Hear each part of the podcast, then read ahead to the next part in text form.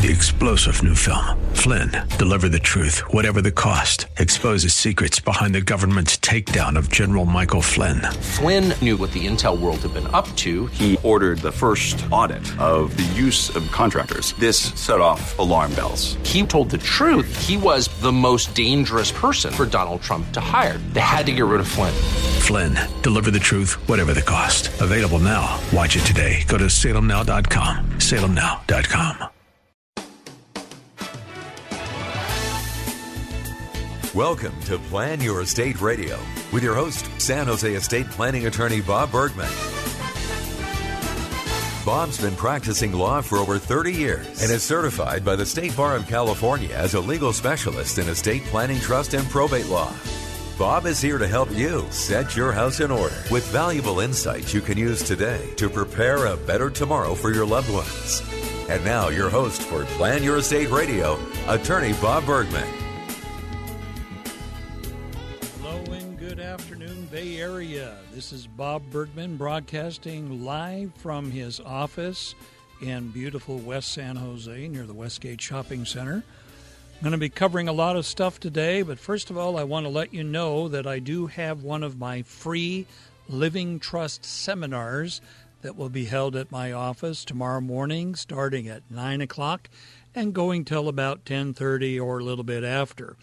You can visit my website at lawbob, L-A-W-B-O-B dot com in order to click through the links for the seminar and register. You could also go straight to eventbrite.com and search for Living Trust Seminar, and you can find me there as well. So please, if you'd like to find out more about living trusts and what we use them for, what they avoid, and many of the problems that they can solve, please feel free to come to one of my free seminars. Like I said, I have one tomorrow morning at my office here in San Jose. Space is limited. So if you're interested in coming, I urge you to go and register right away so that you can make sure that you get a spot. I can't guarantee there'll be room if you show up without registering. If you'd like to give me a call today with any questions or comments, the number is 800 516 1220, 1220, like the call numbers of KDOW. So that's 800 516 1220. You can also email me at radio at lawbob.com. That's L A W B O B.com. Now, I'm continuing in uh, a series of shows that I've been doing talking about actual estate planning problems that people are running into around here in the state of California. I have a number more of those to pass on to you today, and you may, as you're listening, you may hear your situation or something similar to it, or someone that you know, or you may hear something that has already happened to your family in the past. Please be aware that these are real situations I'm talking about. And if you hear something that is fits a situation like yours, feel free to give me a call at 408 247 0444 or email me at radio at lawbob.com and I'll see if I might be able to assist you. Now, here's a, a question that um, I'm sure is going to be coming up more and more and more going forward. In this case, there is a, a family down in Southern California where their mother had a house in her trust, so presumably in a living trust. Mom has died, and now one of the children wants to get a loan to buy out the other children on the mother's house, but they want to be able to keep their Proposition 13 low tax rate, the assessed value for property taxes, intact. Here's the deal unless a trust does one of two things, there is no way to buy out your brothers and sisters in order to keep mom's property without triggering a reassessment of the property taxes. The first way is if the trustee of the trust after mom has died applies for a loan from the um, from a lender in order to bring the money in sufficient to pay the other people who are not receiving the property to give them cash while the one who wants to buy it out, so to speak, receives the property in total. In a similar fashion, if there are sufficient assets in the trust outside of the house that are equivalent value to the house, then you can distribute those value of assets to the siblings that don't want the property and give equivalent value to the sibling that wants the property. And as long as you have equal value going to everybody, you can preserve the parent to child exclusion from reassessment, which is what this person's asking about. The third way is to have a well drafted trust that gives what's called a right of first refusal to the uh, child that was interested in buying out the other ones. If you have a right of first refusal in favor of a child who's a beneficiary of the trust, they can, in effect, use their share of the property as a down payment and then can obtain a loan directly in their own name and buy the property from the trust, triggering a parent to child transfer, which in turn will mean no reassessment of the property taxes. But that is kind of an unusual thing to see. You're not going to see that very commonly in a trust. Now, here is a situation out of uh, Northern California. Someone wanted to know if California law requires them to include their spouse in their will. Apparently, this person and her spouse have been separated for 10 years, and he doesn't even live in the state anymore. Now, here's the deal um, they've been separated for 10 years, they've kept their assets separated all along, and money that this person's accumulated has always been theirs alone. They have not divorced because this person would have lost health insurance if they got divorced. The short answer to the question is if you are married, even if separated, but still married, you should always identify your spouse in your will. You can identify them and indicate that you are not leaving them anything. If in fact all of your property is your separate property, you don't really have a legal requirement that you leave anything to them. But at the same time, um, this is something that definitely a lawyer should assist with. I have no doubt about that because you want to make sure that you follow the laws and you don't put your separated spouse in the situation of being able to come back and claim, hey, I wasn't mentioned. I get a share of that separate property, um, and then then the person's uh, children gets the rest of the property. Now here we go. Um, this is a kind of a similar situation. In this case, husband inherited a house that wasn't livable, so the husband and the wife took out a loan so they could fix it up and live in it. The wife pays half the mortgage and half the taxes on the house. Husband hasn't done a trust yet, but has three adult children from a previous marriage. Question is if the husband never does a trust and then dies, what happens to the wife who's been paying in on the mortgage and paying taxes all these years on the house. Um, technically, the the house is an inherited property. It would be separate property under the law, but if they got a loan together, and from early on, the wife was paying half the mortgage, half the taxes, then the wife is at least entitled to a half community property interest in the growth in the value of the property from the time that the husband inherited it. But it may be that based on their actions, the wife could even assert that the entire property is community property if the husband dies. It's likely, though, that there's going to be a fight in the future, so the husband really needs to take care of that situation and make sure that the wife is not left in a fight with his adult children. Now, we're coming up on the first break of the show today, and I, I just want to remind you again I have a Living Trust seminar tomorrow morning in my office in San Jose. You can go to lawbob.com, follow the links for the seminars, and that will take you to a place where you can register for the seminar.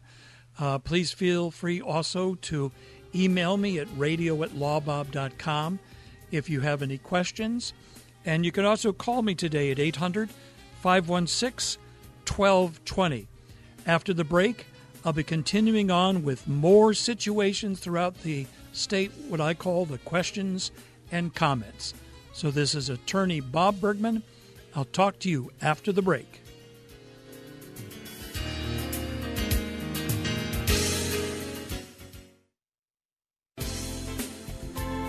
This is Plan Your Estate Radio with San Jose estate planning attorney Bob Bergman on AM 1220 KDOW.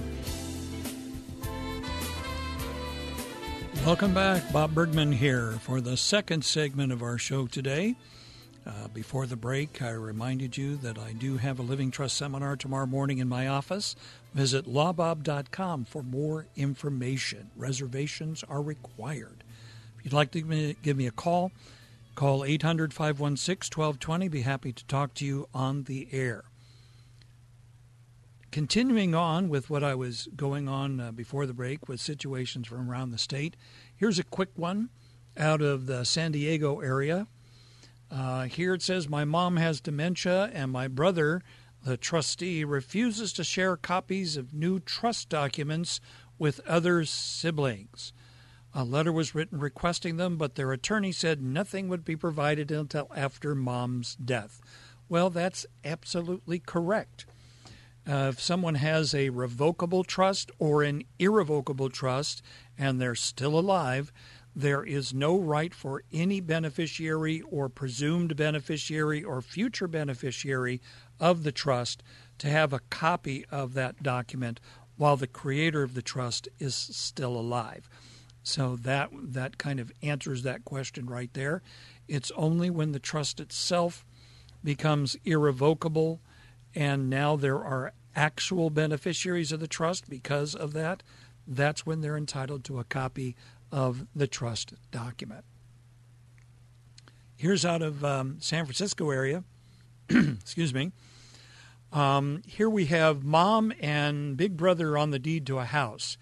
If mom wants to create a trust for her children, can she establish that she wants the house to be split up, split up among all of her children equally without the consent of big brother?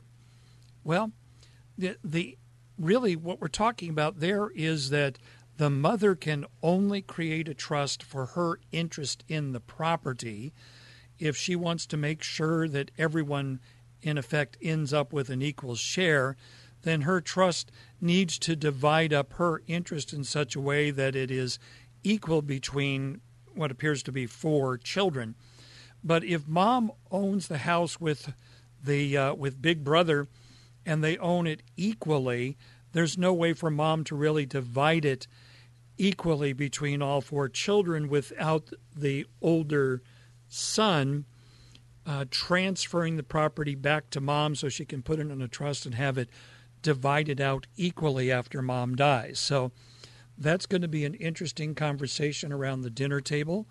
I'm not sure uh, if Big Brother's interested in giving up his interest in the property and maybe sharing some of it with his siblings. But that's pretty much what would have to be done. Here's one, real quick one. Mom passed. I was left executor with her will. The will is not notarized, but she does have two witnesses. Well, first of all, we don't really notarize wills here in California. They do in some states, like Florida comes to mind, for example. Two witnesses is considered the appropriate thing to do here in California. But then the person said, Can I proceed with her wishes as stated in her will, or do I have any legal obligation that I must involve an attorney?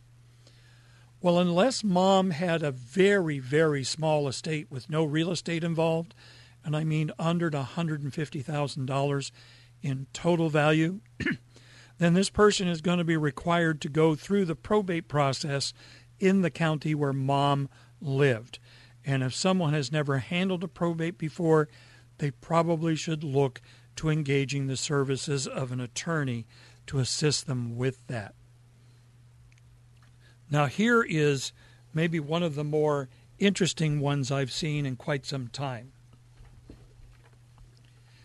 In this case, Um, dad had an insurance policy and became insolvent, so dad couldn't keep paying on the insurance policy.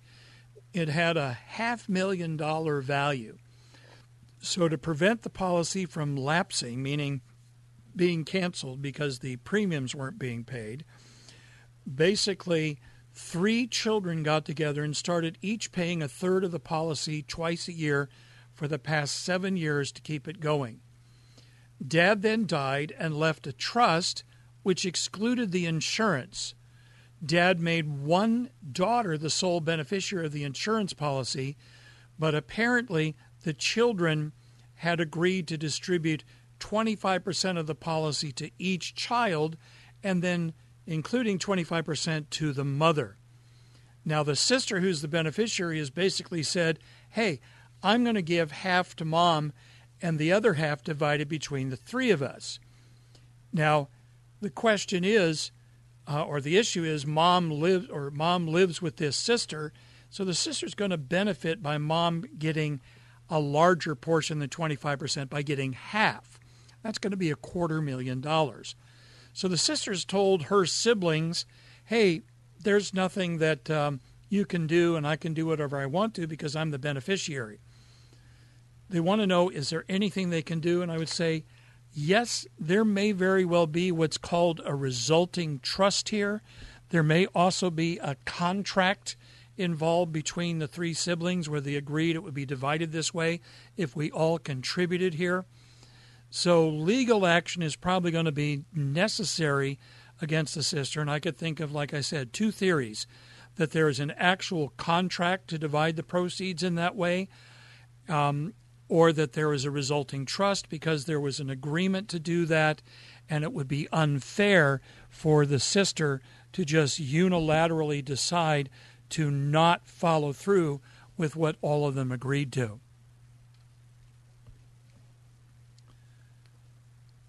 Okay, let's see here. Let's see a good one. oh, this one. When I read this one, I started to laugh because I thought this person is asking if there's a way to basically basically steal a property. Um, person said, if I bought a piece of property, then recorded a trust transfer deed into the name of someone else's trust I found on public record, and then I named myself as trustee in the deed, could I restate the other person's trust and claim it as my own? So, does giving property to a trust make you a settlor with power to restate? I know it sounds really, really bizarre. The person saying, hey, if I buy a property, record a deed, but I record it to somebody else's trust, then can I name myself as trustee of that other trust and claim that trust as my own? Absolutely not. Um, if you're not the creator or the trustee on that other trust, transferring property into the name of that trust just creates a problem for you because now you're going to have to correct that or someone's going to have to correct that later because that other trust is not really the owner of the property, or you may have just made it the owner of the property, and it's going to be a big mess that probably will have to be sorted out in the courts. So I would not recommend it. Okay, one last one here, uh, maybe before we hit the break. Here it says, uh, Wife and I are joint tenants on a grant deed, created a trust where the home is an asset in the trust. My wife passed away prior to transferring title what would I do now to put the home in the trust where I would not have adverse tax consequences by doing this? Well, there's a lot of moving parts in this question. First of all, if they're joint tenants and the wife died, the husband now has received her interest as a joint tenant, which means that he's only got half of the tax benefit that he could have had if they owned the property as community property or if they transferred it into the trust before she actually died. Um, now, he could possibly go to court and ask the court to declare that the property was community property and intended to be, and then turn around and transfer it into the trust, and that might very well solve the problem for him. Well, we have a lot more show today. I just wanted to advise you one more time that I do have a seminar tomorrow morning in my office in San Jose. You can go to lawbob.com and um, and register for that seminar. So, um, pretty much, that is um, that should be it for this segment. And I will talk with you when we come back for the third segment of the show. This is Attorney Bob Bergman. Talk with you after the break.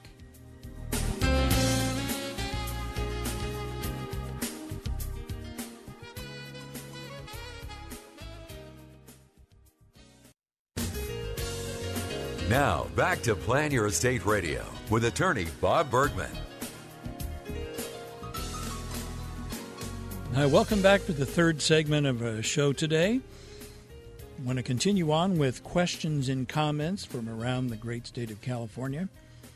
Uh, here is, uh, oh my goodness, here we have, we have two sisters who want to purchase a single family home together, and they want to make sure that the property goes to the son of one of them. Well, one of them has no children, one of them has a son, but they want the son of one, the nephew of the other, to be the one to inherit this property in the future. And they want to know what's the best way to take title? What should we do? Should we do tenants in common? Should we do joint tenancy? Should we do some kind of a trust?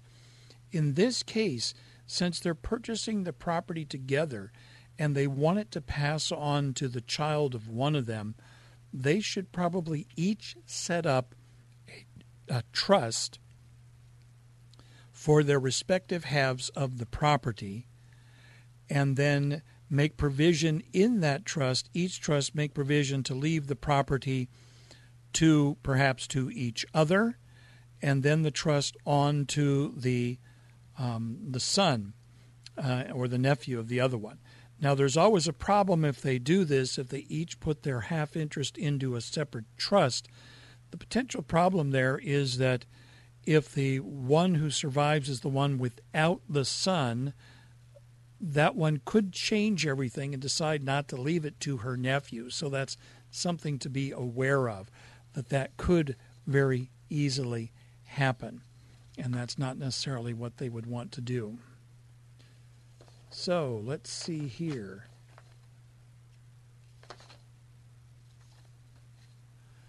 Okay, here is a family where they said, hey, look, we put our brother is the trustee of the trust, and we want to remove him because he's not handling the trust estate in the right way. Uh, for example, this person's a beneficiary on the parent's trust and asked for a copy of the trust, and the brother said no. He's not keeping them informed. Well, the, the bottom line is if you have someone who is the beneficiary on a trust and they are put in charge of that trust uh, after someone has died, they have an obligation to keep the beneficiaries informed and they have an obligation to provide the beneficiaries a copy of the trust they can't just kind of play uh, hide and seek with the trust. It doesn't really work that way. Um, so, just something to keep in mind right there is that uh, people cannot just turn around and decide that they are going to um, do that without consequences. It's something to keep in mind. Now, moving on here. Let's look at some other ones we've got here. All right. Oh, here's someone who wanted to know hey, what are my obligations if I agree to be the trustee of a trust in the state of Nevada when I'm a resident of California? So, well, the issue is really logistics more than anything else. It's very, very hard to handle a trust from another state. Uh, and so, that would probably be the main thing that that someone would need to be concerned about. Okay, here we go. Um, oh, here we go. this is a good one. Here, my sister claims that the family trust was set up so that she didn't have to go to court and that she's inherited everything from mom and dad. And she's being nice enough to give us, I guess, the other siblings, 10% of the house earnings. After mom had told the rest of the family, she set up the trust for all of us. Please help. What can be done? Well, I think right here, um, the sister needs to, first of all, provide copies of everything to prove that everything was left to her. And then there may be an issue of possible undue influence if, in fact, the parents now left everything to one child instead of to all the child that, um, and, and rather all the children, which is what was really supposed to be intended. Oh, okay. Here's a situation that comes up now and then. It actually came up in the situation of the the um, multi multi millionaire Howard Hughes when he died. This person said, "Look, I was included in a will." Um, now, two more wills were filed. Uh, every now and then, you have a situation where there's more than one will. The general rule is the last dated will that's a valid will is what will govern. Now, valid will means that it was executed with the proper formalities. A valid will also means that there are not irregularities or that the person actually was competent to do a will. If someone was mentally incompetent and they signed a more recent will, that will may be challenged and thrown out as being not valid, and then we'll step back to the will before that. So when we go back and we find the first valid will that's the latest signed in time, that's the one that would typically be followed.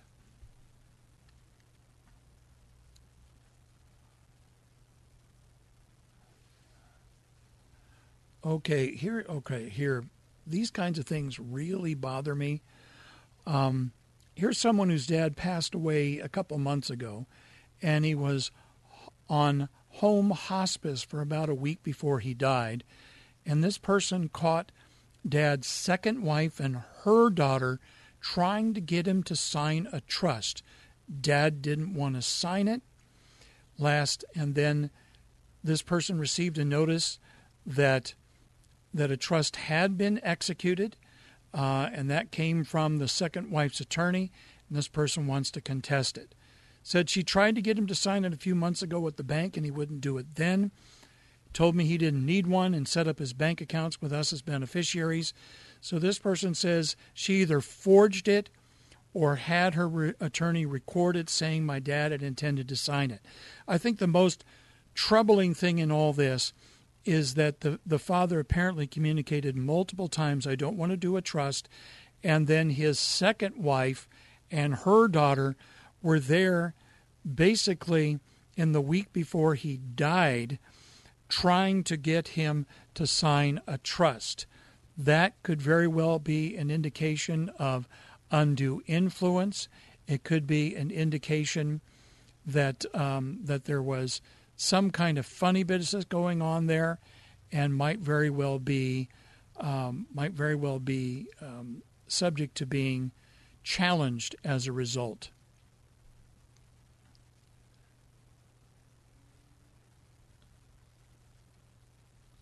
Let's see here. What else we got here? Oh, yeah, here we go. okay. So, anyway, um, just want to remind you again I do have a seminar coming up, and, um, and it is tomorrow morning here at my office. You can go to lawbob.com to register. I do encourage everybody to register uh, for my seminar ahead of time because I cannot guarantee that there will be um, that there will actually be any uh, spaces available if you don't do that ahead of time. Now, here's someone said, um, "I'm a one six beneficiary to my aunt's estate. Um, growing up, I've always known her to be well off. Months before passing, she said she'd recently inherited property from her father." for which she sold uh, for $4 million, and she was already worth a million. Then, when I was told I was a beneficiary, I, I would receive vague updates stating that the accounting would be soon, blah, blah, blah. Um, in respect to my father, who was the one handling things, thinking the trustee is family and she wouldn't do anything to cheat me, well, received a form to sign before I received final disbursement of $7,500 without an accounting of the estate.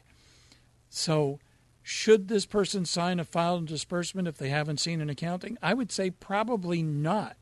The fact that no accounting has ever been filed to me is suspicious in and of itself. Uh, I would think that an accounting should be filed. It would be appropriate to be filed, and that would be what I would per- likely advise this person: is demand an accounting, and if one's not forthcoming, they may have to actually take legal action to go into court to actually provide for an accounting. Well, after the break, we're going to be heading into the last segment of the show today. I'm going to cover a few more of these situations and then wrap it up. Again, my seminar tomorrow morning, Living Trust Seminar. Go to lawbob.com to register. You can also email me at radio at lawbob.com if you'd like a copy of my free California Consumer Guide to wills, living trusts, and estate planning. So after the break, we'll come back and wrap up sh- today's show. This is estate planning attorney Bob Bergman. Talk with you after the break.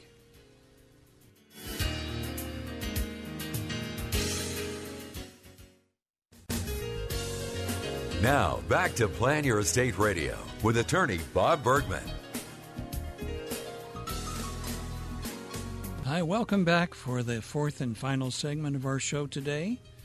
I want to tell you that uh, I've been enjoying doing this show for the last few months or so. I know that there are people who've been listening. There's some people who have contacted me. I had people who came who listened to the show and were moved to register and come into my seminar the next day after the show, and they seem to enjoy it pretty well.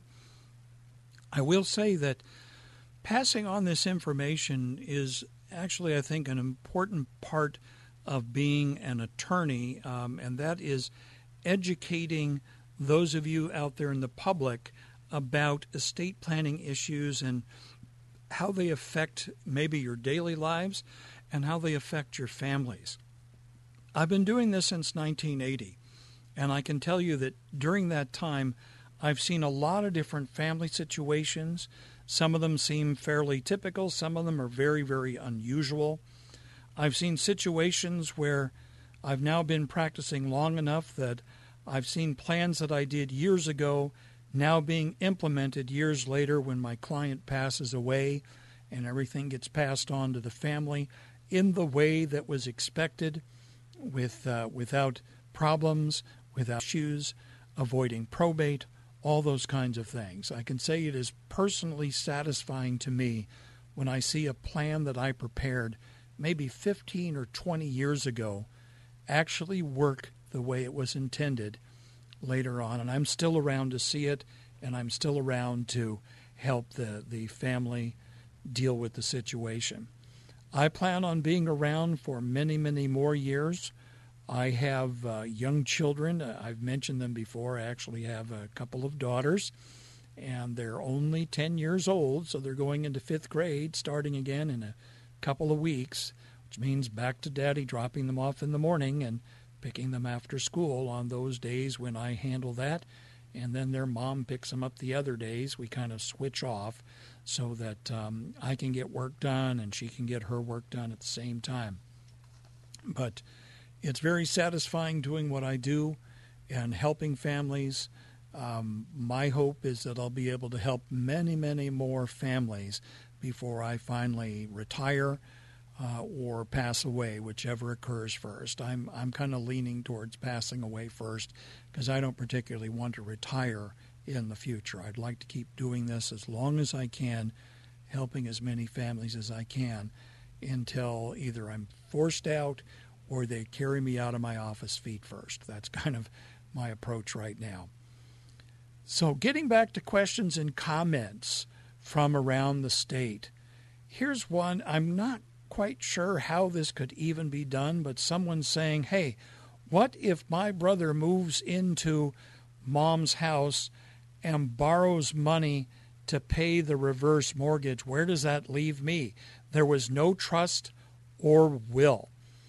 Well, I'm assuming from this that mom died and there is a reverse mortgage, which means that mom had taken out a special type of loan that paid her a certain amount of money every month to cover her living expenses and things like that.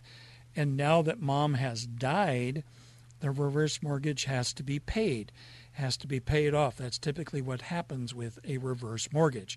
It's now due. So now, if there's no trust or no will, there is nobody that has the legal authority to do anything with that property right now without going through the probate court. That's just a fact. You can't move in and just try and get a loan on the property if you're not on the title to the property. You can't get a loan unless you either own it or you're put in charge of the property because you're the successor trustee of a trust, or you are the executor or administrator of someone's estate in the probate process. So, this sibling that's going to move in, they're going to find out very, very quickly that there's not much of anything that they can do with mom's house because mom's name is still on the title. Now, here's one out of Fresno. Fresno. Mom died and left the house to six siblings. There is a trust. The trustee is one of the six siblings. The trust states that the siblings can live there. One sister lives in the house and signed a lease agreeing to pay rent. She's defaulted and is now three months behind. Can she be evicted? What are our options short of selling the house? Well, it's kind of an interesting situation. Um, I'm wondering why the sisters signed a lease agreeing to pay rent, unless it was maybe to to pay um, rent to the other siblings in order to stay in the house, as opposed to renting the house out. Um, she's defaulted on the rent. If it says she has a right to live there, unless it says to live there she has to pay rent, I don't think she can be evicted. And the other ones if they just if they want to deal with it i think all they can really do is go to court and um, and say that the house needs to be sold and divided up. It sounds like the family is not getting along very well at all. Well this wraps up my show for today i hope you enjoyed it i hope you heard some things that were interesting to you and maybe would help you or help your family please feel free to contact me at radio at lawbob.com. Call me at 408 247 0444 or register for my seminar that's tomorrow morning by going to lawbob.com. Hope you enjoyed the show today, and I look forward to many more shows in the future. Until next time, this is estate planning attorney Bob Bergman saying goodbye and have a great weekend.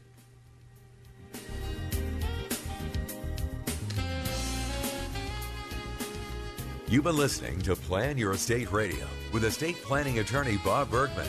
For more information on today's program or to schedule a consultation, visit lawbob.com, where you'll also find information on his upcoming estate planning seminars. L-A-W-B-O-B, lawbob.com. Or call his office in San Jose, 408-247-0444. That's 408-247-0444. And be sure to tune in next week for more Plan Your Estate Radio. Opinions expressed in the preceding program do not necessarily represent the views of the ownership, staff, or management of this station and are for informational purposes only and should not be construed to be legal, financial, or tax advice. Seek appropriate legal advice regarding your particular situation. Attorney Bob Bergman does not offer any guarantees with regard to the outcome of your legal matter. Prior results in other cases do not guarantee a similar outcome in your case. Three star general Michael J. Flynn, head of the Pentagon Intelligence Agency, knew all the government's dirty secrets. He was one of the most respected generals in the military. Flynn knew what the intel world had been up to, he understood its funding. He ordered the first audit of the use of contractors. This set off alarm bells. The explosive new documentary, Flynn, Deliver the Truth, Whatever the Cost, uncovers the facts behind this scandal. Flynn told the truth. He was the most dangerous person for Donald Trump to hire. I find out the worst enemy that I'm going to face in my life is right here in America. They took my assessment and they wanted me to change it. And I was like, I'm not changing it. They had to get rid of Flynn. With in depth interviews, archival footage, and never before seen personal records of the man behind the headlines. I just felt like I was drowning. Flynn, deliver the truth, whatever the cost. Available now. Watch it today. Go to salemnow.com. Salemnow.com.